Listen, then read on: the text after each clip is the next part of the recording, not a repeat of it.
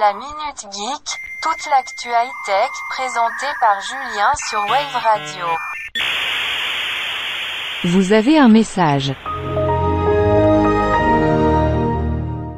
Étiquette énergie, la plupart des Français peinent à les déchiffrer.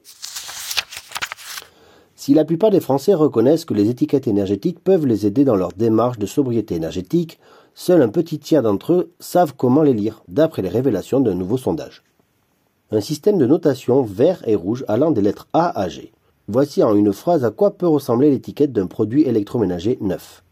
Plusieurs d'entre eux sont désormais soumis à l'étiquetage énergétique obligatoire. C'est par exemple le cas des lave-linges, des réfrigérateurs, des lave-vaisselle ou des télévisions. Pratique pour déterminer la consommation énergétique de l'appareil que l'on s'apprête à acheter. Mais d'après un récent sondage réalisé pour l'entreprise d'écochauffage Rotelec, le contenu de ces étiquettes reste difficile à déchiffrer pour le bon nombre de sondés. Si 86% déclarent connaître l'étiquetage permettant d'indiquer la consommation énergétique d'un appareil, c'est en revanche une autre histoire lorsqu'il s'agit d'inspecter le contenu de ces étiquettes en détail. Seulement 31% comprennent par exemple la classification des lettres, 55% reconnaissent ne pas connaître exactement leur signification, tandis que 14% avouent ignorer totalement le sens. Les Français ne savent pas non plus quel type d'appareil électroménager est soumis à l'étiquetage énergétique. Par exemple, on va vous dire que aujourd'hui, pour faire des économies, nous allons cibler le chauffage. Eh bien, les radiateurs ne sont pas soumis aujourd'hui à cette législation.